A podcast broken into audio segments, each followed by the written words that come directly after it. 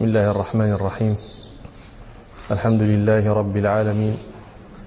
الصلاة والسلام على أشرف الأنبياء والمرسلين سيدنا محمد وعلى آله وأصحابه أجمعين. بسم الله الرحمن الرحيم. قال عبيد الله بن يحيى رحمه الله وحدثني عن مالك عن نافع أن عبد الله بن عمر رضي الله عنهما مر على رجل وهو يصلي فسلم عليه فرد الرجل كلاما فرجع إليه عبد الله بن عمر فقال له إذا سلم على أحدكم وهو يصلي فلا يتكلم وليشير بيده. قال عبيد الله رحمه الله حدثني عن مالك عن نافع أن عبد الله بن عمر رضي الله عنهما مر على رجل يصلي فسلم عليه. قالوا هذا فيه دليل على جواز السلام على المصلي. وهذا يدل له من المرفوع ما رواه مسلم في صحيحه عن جابر بن عبد الله رضي الله عنهما. قال إن رسول الله صلى الله عليه وسلم بعثني لحاجة ثم أدركته وهو يصلي فسلمت عليه فأشار إلي. فلما فرغ دعاني ثم قال إنك سلمت علي آنفا وأنا أصلي. قالوا فلما لم ينكر رسول الله صلى الله عليه وسلم على جابر. تسليمه عليه دل ذلك على جواز التسليم على المصلي. ولما كان الجواب رد السلام لا يكون كلاما إنما إشارة بين رسول الله صلى الله عليه وسلم لجابر المانع الذي منعه من أن يرد كلاما من أن يرد السلام كلاما.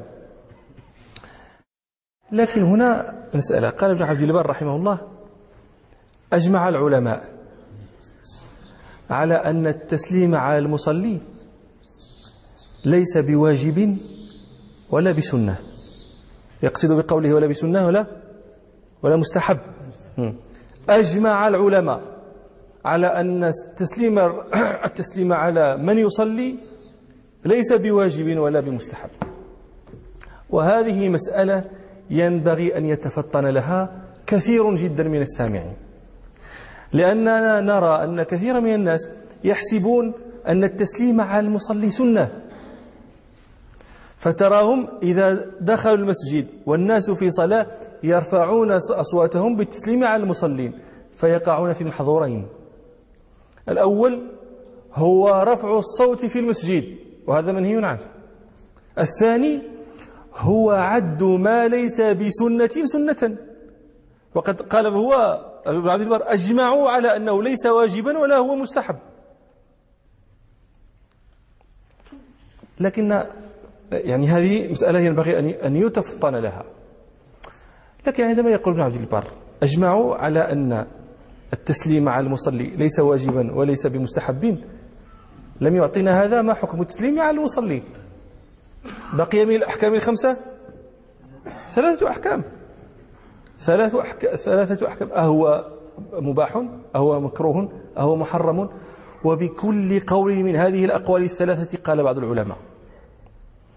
قال بعضهم هو جائز وبه استفتحت القول في هذه المسألة. ودليله هذا أثر الباب عن ابن عمر وحديث مسلم حديث جابر في مسلم.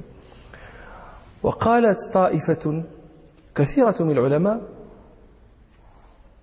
لا لا لا يسلم الإنسان على من يصلي. وهؤلاء مختلفون.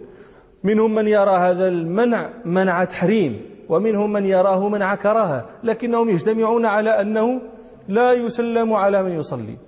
ويستدلون بأمور. منها ما رواه عبد الرزاق في مصنفه عن جابر رضي الله عنه قال لو مررت على قوم وهم يصلون لم أسلم عليهم. ومن ذلك ما رواه الشيخان عن ابن مسعود رضي الله عنه آه، قال كنا نسلم على النبي صلى الله عليه وسلم وهو يصلي فيرد علينا. فلما رجعنا من الحبشة سلمنا عليه فلم يرد علينا وقال صلى الله عليه وسلم إن في الصلاة شغلا ويستدلون بما رواه الإمام أحمد وأبو داود والطحاوي. عن أبي هريرة رضي الله عنه أن رسول الله صلى الله عليه وسلم قال لا غرار في صلاة ولا تسليم. لا غرار لا نقص. الغرار النقص. لا غرار في صلاة أي لا ينبغي أن يكون النقص في الصلاة في أركانها وفي هيئتها. ولا تسليم هذه تسليم رويت بوجهين. لا غرار في صلاة ولا تسليم لا غرار في صلاة ولا تسليم. والمعنى يختلف بحسب اختلاف الإعراب. لا غرار في صلاة ولا تسليم أي لا غرار في صلاة ولا غرار في تسليم. أي كما لا يكون النقص في الصلاة لا يكون النقص في التسليم من سلم عليك لا تقل له وعليك. فهذا غرار في التسليم لا غرار في صلاة ولا تسليم. أي لا غرار في صلاة ولا تسليم في صلاة. معناه لا تسلم في الصلاة ولا يسلم عليك في الصلاة. والحديث مروي بالوجهين. فهذه معتمدات هؤلاء المانعين وهم يعتمدون أيضا على على النظر. يقولون إن التسليم يكون ممن يتأتى منه الرد. أما الذي هو في صلاة فهو في شغل عن رد السلام بالصلاة التي هو فيها لأن النبي صلى الله عليه وسلم يقول إن في الصلاة شغلا. فهو مشغول عن رد السلام بالصلاة التي هو فيها ولذلك لا يسلم لا يسلم عليه. وعلى على كل حال هو الخلاف متجه. وإن كان الأظهر أن التسليم على المصلي مباح لحديث الباب ولحديث جابر عند مسلم وما في معنى هذا من الأحاديث. لكن على كل فليس قول بأنه مستحب ولا أنه واجب. فلذلك ينبغي أن يراعى هذا في الدخول على المصلين في المساجد. نعم. قال عبد الله بن عمر رضي الله عنهما إذا سلم على أحدكم وهو يصلي فلا يتكلم وليشر بيده. فلا يتكلم ليكون رده لا على وجه التكلم إنما على وجه الإشارة وليشير بيده. وقد أجمع أصحاب المذاهب الأربعة على أن المصلي إذا سلم عليه فرد بكلام مفهوم أن صلاته باطلة. سواء كان عالما أو كان جاهلا فإن صلاته تبطل. هذا اتفاق من أصحاب المذاهب الأربعة. قال بعض التابعين يجوز للمصلي إذا سلم عليه أن يرد تسليم كلاما. وهذا شذوذ من القول. ولعله لم تبلغهم الأحاديث الناهية. يعني حديث ابن مسعود الذي تقدم لنا. هذا الذي هو مروي في الصحيحين. عنه رضي الله عنه قال كنا نسلم على النبي صلى الله عليه وسلم وهو يصلي فيرد علينا. فلما رجعنا من الحبشة سلمنا عليه فلم يرد علينا وقال إن في الصلاة شغلا وحديث زيد بن أرقم في الصحيحين.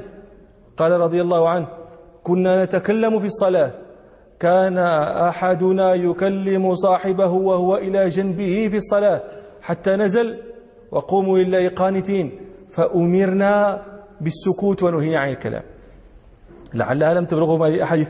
ولكن منهم من يقول إن الكلام المنهي عنه الكلام الممنوع منه هو الكلام الذي لا يحتاج إليه لا يحتاجه المصلي وليس التسليم وليس رد التسليم من هذا.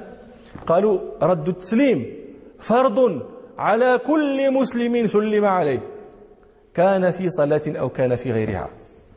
ولكن الأحاديث ظاهرة في الرد على على هذا ولذلك قلنا إن الأظهر هو طبعا قول الجمهور بأنه قول الأئمة الأربعة أنه لا يرد سلاما. وقد ورد آه، في كيفية رد السلام بالإشارة. قلنا يرد إشارة. كيف يفعل؟ هكذا؟ فعل هكذا؟ كيف يفعل؟ قد ورد في كيفية ذلك؟ حديث عن رسول الله صلى الله عليه وسلم وهو ما رواه أبو داود في السنن عن ابن عمر رضي الله عنهما آه، قال خرج رسول الله صلى الله عليه وسلم إلى قباء يصلي فيها فجاءه الأنصار فجعلوا يسلمون عليه وهو يصلي. قال ابن عمر فقلت لبلال كيف رأيت رسول الله صلى الله عليه وسلم يرد عليهم حين كانوا يسلمون عليه ويصلي. قال فبسط بلال كفه. قال فبسط جعفر بن عون. أحد رجال هذا الإسناد. بسط جعفر بن عون كفه. فجعل آه، فجعل باطن الكف أسفل وجعل ظهره إلى فوق. فكان الإشارة هي هذه. نعم. قال عبد الله بن عمر رضي الله عنهما إذا سلم على أحدكم وهو يصلي فلا يتكلم وليشر بيده. ابن عمر رضي الله عنهما سلم على هذا المصلي. ورد عليه المصلي كلاما. فرجع ابن عمر ينبئه أن المصلي لا يصلح أن يرد التسليم كلاما لكن لم يأمره بأن يعيد الصلاة. ما معنى هذا؟ ما أمره أن يعيد الصلاة. قالوا يحتمل أن ابن عمر رضي الله عنهما كان يراه وأيضا كان من مذهبه أن أنه يجوز للمصلي إذا سلم عليه أن يرد كلاما. كما تقدم لنا كما ذكرت لكم أنه قول لبعض التابعين. فقالوا لعل ابن عمر لعل مذهب ابن عمر هو هذا أيضا. وهذا عندي بعيد. لماذا؟ لأنه لو كان هذا مذهب ابن عمر لما عاد إلى الرجل يمنعه من أن يرد كلاما ويخبره أن الرد يكون إشارة. لو كان من مذهبه أن هذا لا يبطل الصلاة. فإذا كيف نقول لماذا لم يرد لم يأمره بإعادة الصلاة؟ لأنه كان عالما بأنه ينبغي عليه بأنه يجب عليه أن يعيدها. وهذا مشهور ما كثير أن في نصوص الشرع وفي كلام العرب أن الأمر المعلوم بين السامع والمتكلم يطوى ولا يذكر. لا لأنه لم يكن لكن لأنه معروف عند الجميع. من أشهر أمثلة هذا؟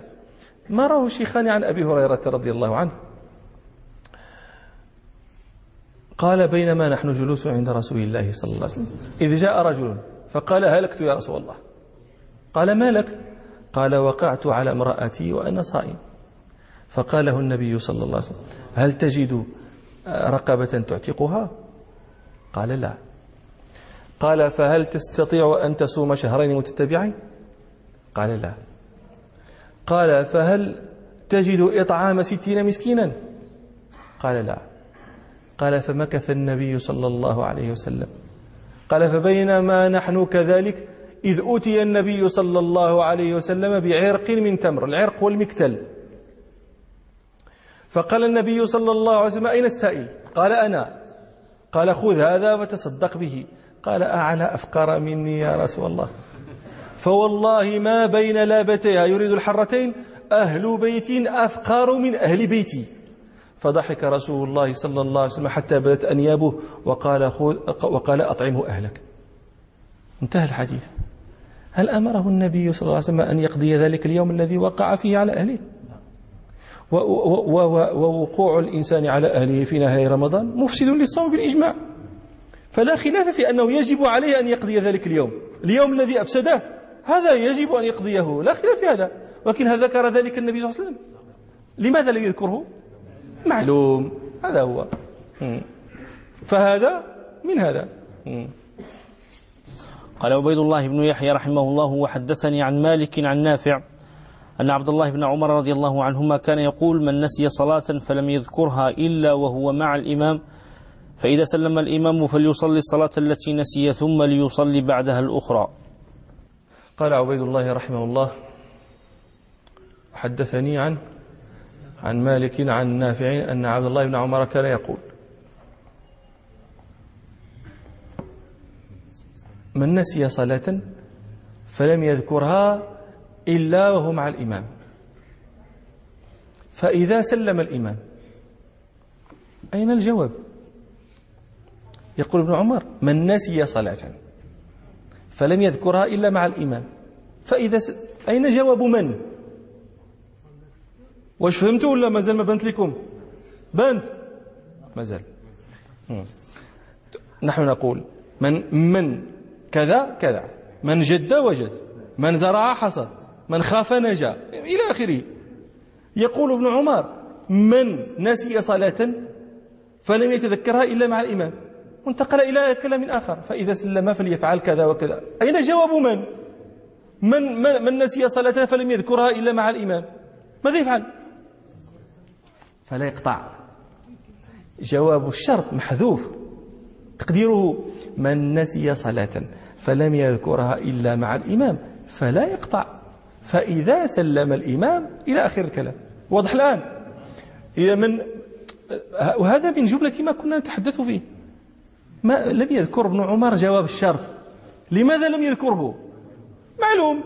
ما رأيتم ما فهمتوش. ما كل الناس فهموا.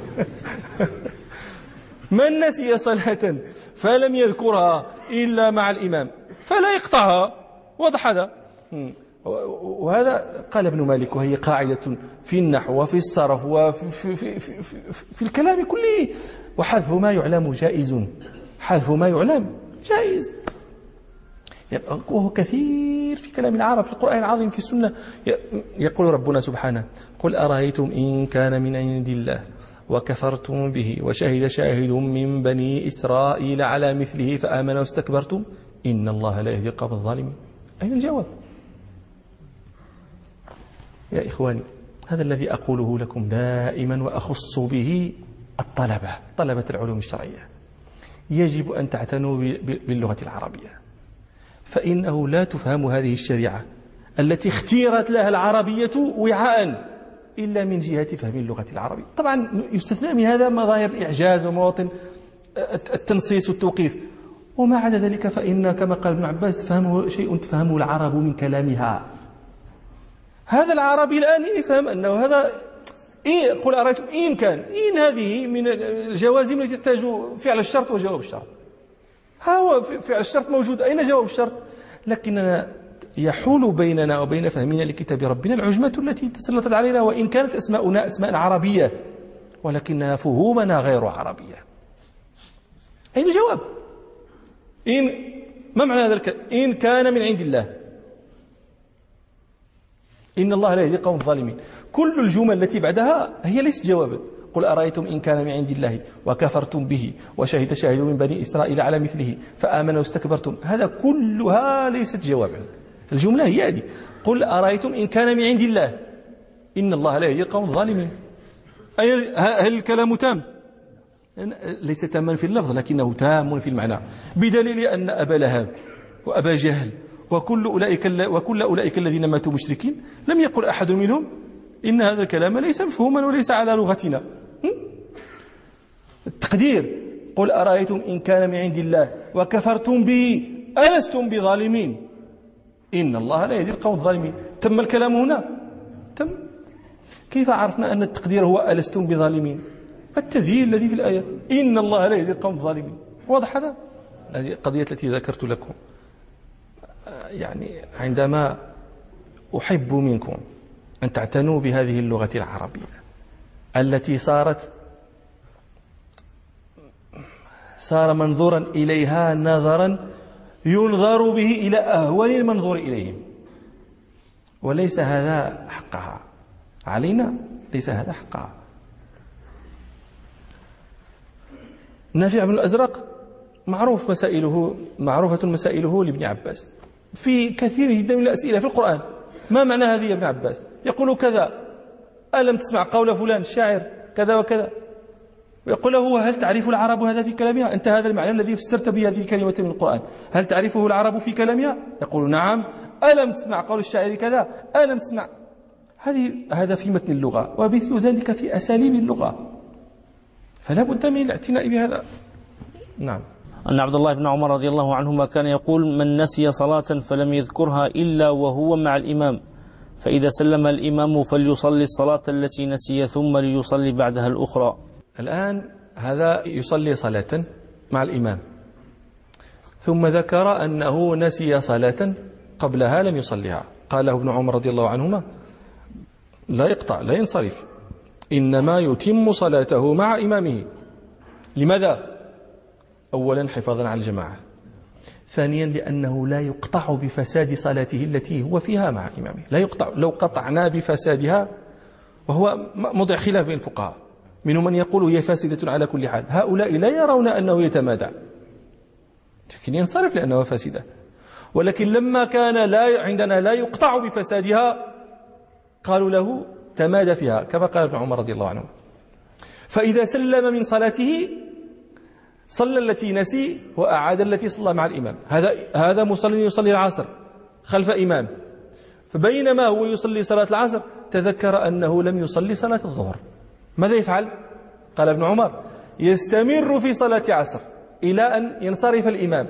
فإذا سلم من العصر صلى الظهر التي نسيها ثم أعاد العصر التي صلاها مع الإمام. وهذا أعني أن أنه يعيد تلك الصلاة التي صلاها مع الإمام. هو مذهبنا ومذهب الجمهور. مذهبنا ومذهب الحنفية والحنابلة. وقال الشافعية لا. إنما هذا الذي كان يصلي العصر. فتذكر أنه لم يصلي الظهر. فإنه يستمر في صلاة العصر مع الإمام. فإذا سلم صلى التي فاتته وليس وليس عليه أن يعيد الصلاة التي صلاها مع الإمام إنما يعتد بتلك الصلاة التي صلاها مع الإمام. ونحن نستدل بحديث ابن عمر هذا بأثر ابن عمر. صريح جدا. على أنه روي مرفوعا إلى النبي صلى الله عليه وسلم. قد روى البيهقي في سننه عن ابن عمر رضي الله عنهما أن رسول الله صلى الله عليه وسلم قال من نسي صلاة فلم يذكرها إلا وهو مع الإمام. فليصلي الصلاة التي مع الإمام. فإذا سلم الإمام ليصلي الصلاة التي نسي ثم يعيد الصلاة التي صلى مع الإمام. هكذا هو في سنن البيهقي مرفوعا إلى رسول الله صلى الله عليه وسلم. لكن لكن رفعه ضعيف. والصحيح أنه موقوف على ابن عمر كما هو في الموطأ. وهذه المسألة مفرعة على مسألة أخرى مبنية على مسألة أخرى. وهي هل الفوائد هل, هل يجب ترتيب الفوائد؟ من فاتته من نسي صلوات فإذا تذكرها في وقت صلاة حاضرة. هل يجب عليه أن يقضي الفوائد مرتبة؟ فإذا قلنا يجب الترتيب معناه يجب أن يرتب الفوائد ويجب أن يعيد الحاضرة ليصح الترتيب. واضح؟ وإذا قلنا إن الترتيب ليس بواجب قلنا بقول الشافعي. هذا مسألة خلاف الجمهور في الجملة الجمهور المالكية والحنفية والحنابلة يقول الترتيب واجب. والشافعية يقول الترتيب ليس بواجب. قال الإمام النووي رحمه الله واستدل أصحابنا. أصحابه؟ الشافعية. يقول استدل أصحابنا بأحاديث ضعيفة. المسألة عنده ليس فيها إلا النظر. قال والمعتمد أنها ديون عليه. تلك الفوائد ديون. والمعتمد أنها ديون عليه. فليس يجب عليه أن يؤديها مرتبة إلا بدليل ظاهر. الديون. مثلا استدنت استدنت من زيد عشرة. واستدنت من بكر عشرين واستدنت من زي من من خالد ثلاثين. هي ديون علي. هل يجب علي أن أؤدي الديون مرتبة؟ هذا هو. هكذا يقول النووي يقول هي ديون عليه. فليس يجب الترتيب إلا بدليل ظاهر. قال وليس لهم دليل ظاهر. وقال وإن من صلاهن؟ من صلى تلك الصلوات. غير مرتبة فقد فعل ما أمر به من الصلاة. أمر بأن يصلي الظهر والعصر والمغرب. لو صلى المغرب والظهر والعصر لكان آتيا بالصلوات التي أمر بها. وليس يجب وصف زائد. الوصف الزائد هو الترتيب. وليس يجب وصف زائد إلا بدليل ظاهر. نقول نحن إن الترتيب واجب. دليلنا على ذلك أمور منها ما رواه أحمد والترمذي والنسائي. عن ابن مسعود رضي الله عنه قال حبس المشركون النبي صلى الله عليه وسلم يوم الخندق عن أربع صلوات حتى ذهب من الليل ما شاء الله. ثم أمر رسول الله صلى الله عليه وسلم بلالا فأذن وأقام فصلى الظهر ثم أقام فصلى العصر ثم أقام فصلى المغرب ثم أقام فصلى العشاء. فقضى النبي صلى الله عليه وسلم هذه الصلوات مرتبة. النووي والشافعي يناقشوننا يقولون هذا فعل من النبي صلى الله عليه وسلم والفعل على الصواب على الأصح ليست دلالته على الوجوب. لكن نحن نقول نضم هذا إلى قوله صلى الله عليه وسلم صلوا كما رأيتموني أصلي. فهكذا رأيناه يصلي في الفوائد فنصلي كما صلى ونقضي كما قضى مرتبة كما رتب صلى الله عليه وسلم. ومثل ما يدل عليه حديث ابن مسعود حديث أبي سعيد الخدري عند إمام أحمد في المسند قال أبو سعيد الخدري رضي الله عنه حبسنا يوم الخندق حتى ذهب هاوي من الليل حتى كفينا وذلك قول الله سبحانه وكفى الله المؤمنين القتال وكان الله قويا عزيزا. فدعا رسول الله صلى الله عليه وسلم بلالا فأمره فأذن وأقام فصلى الظهر فأحسن كما كان يصليها لوقتها ثم أقام العصر فصلاها كذلك. ثم أقام المغرب فصلاها كذلك. ثم أقام العشاء فصلاها كذلك. وذلك قبل أن ينزل في صلاة الخوف. فكيف قضى النبي صلى الله عليه وسلم الصلوات؟ مرتبة. وهذا دليلنا وهذا دليلنا الظاهر الذي نستدل به على وجوب الترتيب. ثم إننا نستدل أيضا بأثر ابن عمر الذي رواه مالك في الموطأ. وهو إن كان موقوفا على ابن عمر لكن ليس يعلم له مخالف من الصحابة. وكفى بهذا بمثل هذا حجة. ثم نستدل أيضا بما رواه الشيخان عن أنس رضي الله عنه. قال قال رسول الله صلى الله عليه وسلم من نسي صلاة فليصلي إذا ذكرها ليس لها كفارة إلا ذلك. ما وجه الاستدلال بهذا الحديث؟ أن النبي صلى الله عليه وسلم جعل وقت الصلاة المنسية هو وقت ذكرها. متى ما ذكرها فذلك الوقت هو الوقت الذي يجب أن يصليها فيه.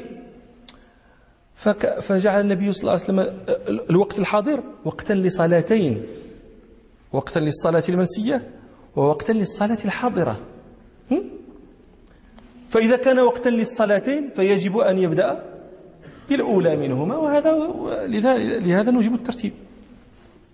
ثم إننا نستدل بالنظر أيضا. النظر أيضا يوجب الترتيب وهو أن هذا الإنسان الذي نسي الصلوات وجبت عليه أن وجب عليه أن يصلي كل صلاة في وقتها وخطب بالظهر. وخطب بالعصر وخطب إلى آخره. فك فيجب كان واجبا عليه أن يأتي بكل صلاة في وقتها. فلما فهي ترتبت في ذمته على هذا الترتيب. فلما لم يؤدها وجب عليه قضاؤها على الوجه الذي ترتبت عليه في ذمته. فلهذا لكل هذا نقول إن, إن, إن الظاهرة هو قول الجمهور. فإذا كان الترتيب واجبا معنى هذا أن ذلك الذي يصلي مع الإمام صلاة. تذكر أنه نسي صلاة قبلها فهو يجب عليه أن يصلي الصلاة الفائتة ويعيد الصلاة التي صلاها مع إمامه. وهذا هذا يسميه الفقهاء نسميه نحن من مساجين الإمام. هذا مسجون هذا. لماذا؟ لأنه يصلي صلاة لن يعتد بها ولكنه لا يستطيع الانصراف منها. فهو مسجون. يتمها ثم يعيدها. مساجد الإمام عندنا آه، أنواع. منه من منها ما هو متفق عليه عندنا في المذهب ومنها صور مختلف فيها. هل هو من مساجنه فلا يمكنه أن يسلم وينصرف أو ليس من المساجين فيمكنه أن يسلم وينصرف. فمثلا هذا من ذكر فرضا في فرض. هذا مسجون. من ذكر أنه نسي صلاة الوتر وهو يصلي مع الإمام الصبح. هذا أيضا من المساجين. من دخل في الصلاة فكبر ولكنه لم ينوي بتكبيرته تلك لم ينوي بها الإحرام إنما نوى بها الركوع. هذا أيضا من المساجين. من قهقه في الصلاة من ضحك في الصلاة ولم يمكنه الترك لم يمكنه المغادرة. هذا من المساجين. من نفخ في الصلاة طبعا مع الإمام. عمدا أو جهلا. هذا من المساجين. هذه الصور وغيرها. منها ما هو متفق عليه منه مختلف فيه. قد نظم بعدها التتائي رحمه الله بقوله آه إذا ذكر المأموم فرضا بفرضه. مثل ذلك. إذا ذكر المأموم فرضا بفرضه. أو الوتر أو يضحك فلا يقطع العمل. يتممه في الكل خلف إمامه ويأتي به ويأتي, ويأتي به في غير وتر بلا كسل آه، خلاصة. إذا ذكر المصلي أنه نسي صلاة إما ذكرها أثناء الصلاة التي بعدها أو بعد أن صلى فإنه يجب عليه أن يصلي الصلاة التي نسي يقدمها ثم يصلي بعدها الصلاة الحاضرة. وإن خشي وإن خرج وقت الصلاة الحاضرة. في كل حال يقدم الصلاة الفائتة. ثم يعقبها بالصلاة الحاضرة. لماذا؟ لأننا أوجبنا الترتيب. وإن خرج وقت الصلاة الحاضرة. لا يبالي. وإذا كان مأموما فإنه لا ينصرف ويستمر مع إمامه ثم يصلي الفائتة ثم يعيد الصلاة التي صلىها مع الإمام. لكن هذا الذي نذكره إذا كانت الفوائت قليلة. أما إذا كانت كثيرة فحينئذ يقدم الصلاة الحاضرة. وأنتم تذكرون لما قلت لكم إن الجمهور في الجملة يوجبون الترتيب؟ إنما عنيت الخلاف هنا. هنا يخالفون الحنابلة. من الذين يقولون بوجوب الترتيب؟ المالكية والحنفية والحنابلة. والحنابلة. أم إذا كانت الفوائد قليلة لا خلاف بيننا أنه يجب تقديم يجب يجب القضاء مرتبا يبدأ بالأول وهكذا. أما إذا كانت الفوائد كثيرة فنحن والحنفية نقول يبدأ بالحاضرة ثم يصلي الفوائد. والحنابلة يقولون يرتب. الحنابلة لا خلاف عندهم بين قليل وكثير. ونحن والحنفية تختلف عندنا الفتوى إذا كانت الفوائد قليلة يرتب. إذا كانت كثيرة لا. وهذا الذي قال بشار ورتب اليسير مع حاضرتي. ما هو اليسير؟ ما هو هذا القليل؟ إذا كان المنسي صلاة واحدة أو صلاتين أو ثلاث صلوات أو أربع صلوات. وفي قول أيضا في المذهب أو خمس صلوات. فوق الخمس هذا لا خلاف عندنا ولا عند الحنفية أنه أكثر أنه كثير فيبدأ بالحاضرة. لكن دونها هو ال هو ال ورتب اليسير مع حاضرتي كأربعين والبشر اختار قول بأنها أربع كأربع ورتب الفوائد. يستأنس للقول بالأربع بحديث ابن مسعود وحديث أبي سعيد. فإن الفائت الذي فات النبي صلى الله عليه وسلم فيه أربع صلوات الظهر والعصر والمغرب والعشاء لكن هذا يستأنس به ولا ولا ولا ولا يحتج به احتجاجا. وبعضهم زاد دليلا نظريا. هو أيضا من باب الاستئناس لا غيره. وقال قال وجوب الترتيب في الصلوات مقيس على وجوب الترتيب في الركعات وأكثر الركعات أربع. والله أعلم. قال عبيد الله بن يحيى رحمه الله وحدثني عن مالك عن يحيى بن سعيد عن محمد بن يحيى بن حبان عن عمه واسع بن حبان أنه قال كنت أصلي وعبد الله بن عمر رضي الله عنهما مسند ظهره إلى جدار القبلة فلما قضيت صلاة انصرفت إليه من قبل شق الأيسر فقال عبد الله بن عمر ما منعك أن تنصرف عن يمينك؟ قال فقلت رأيتك فانصرفت إليك. قال عبد الله فإنك قد أصبت. إن قائلا يقول انصرف عن يمينك. فإذا كنت تصلي فانصرف حيث شئت. إن شئت عن يمينك وإن شئت عن يسارك.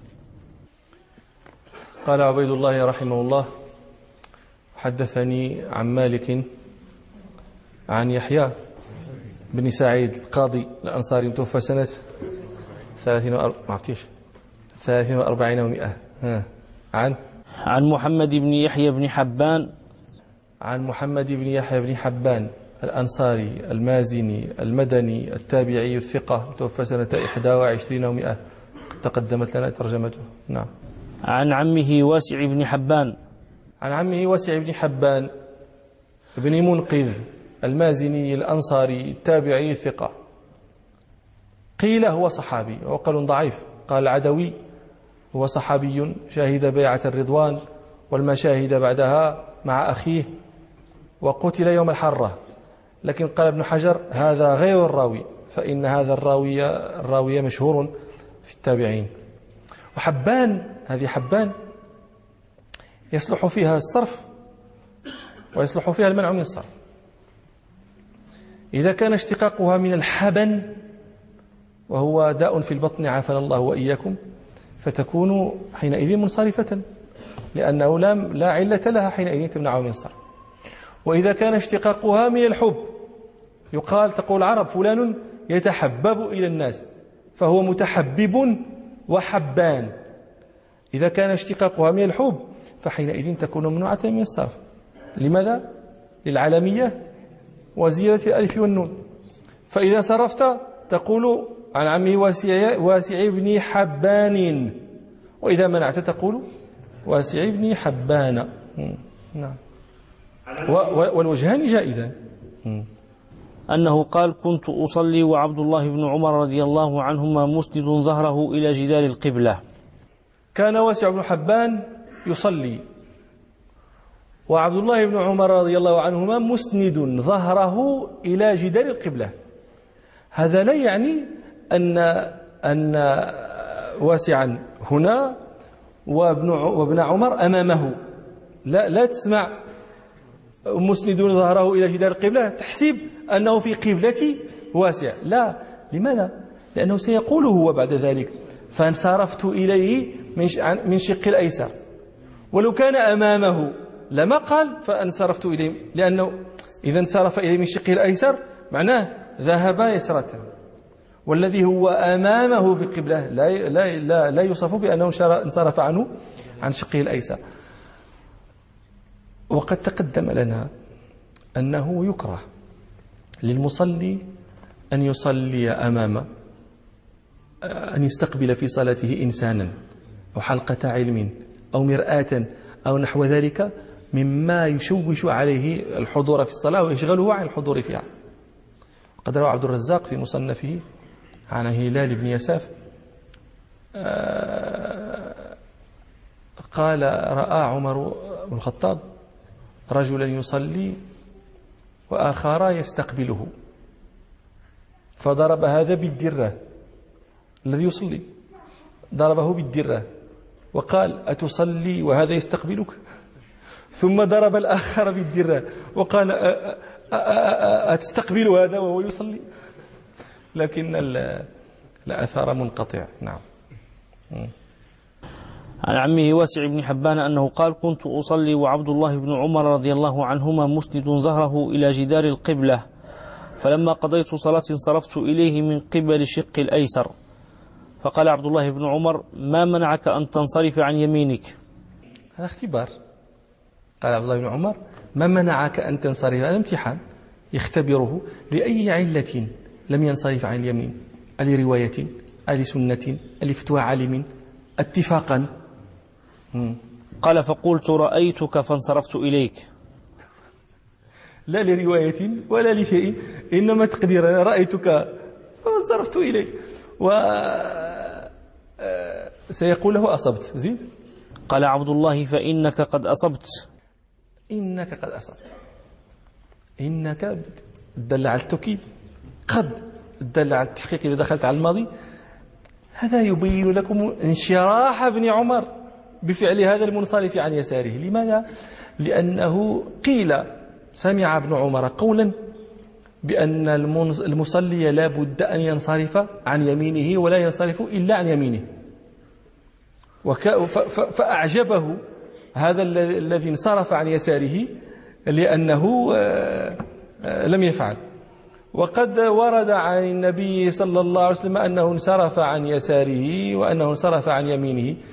وندع هذا إلى مجلس آخر إن شاء الله. سبحانك اللهم وبحمدك أشهد أن لا إله إلا أنت أستغفرك وأتوب إليك والحمد لله رب العالمين.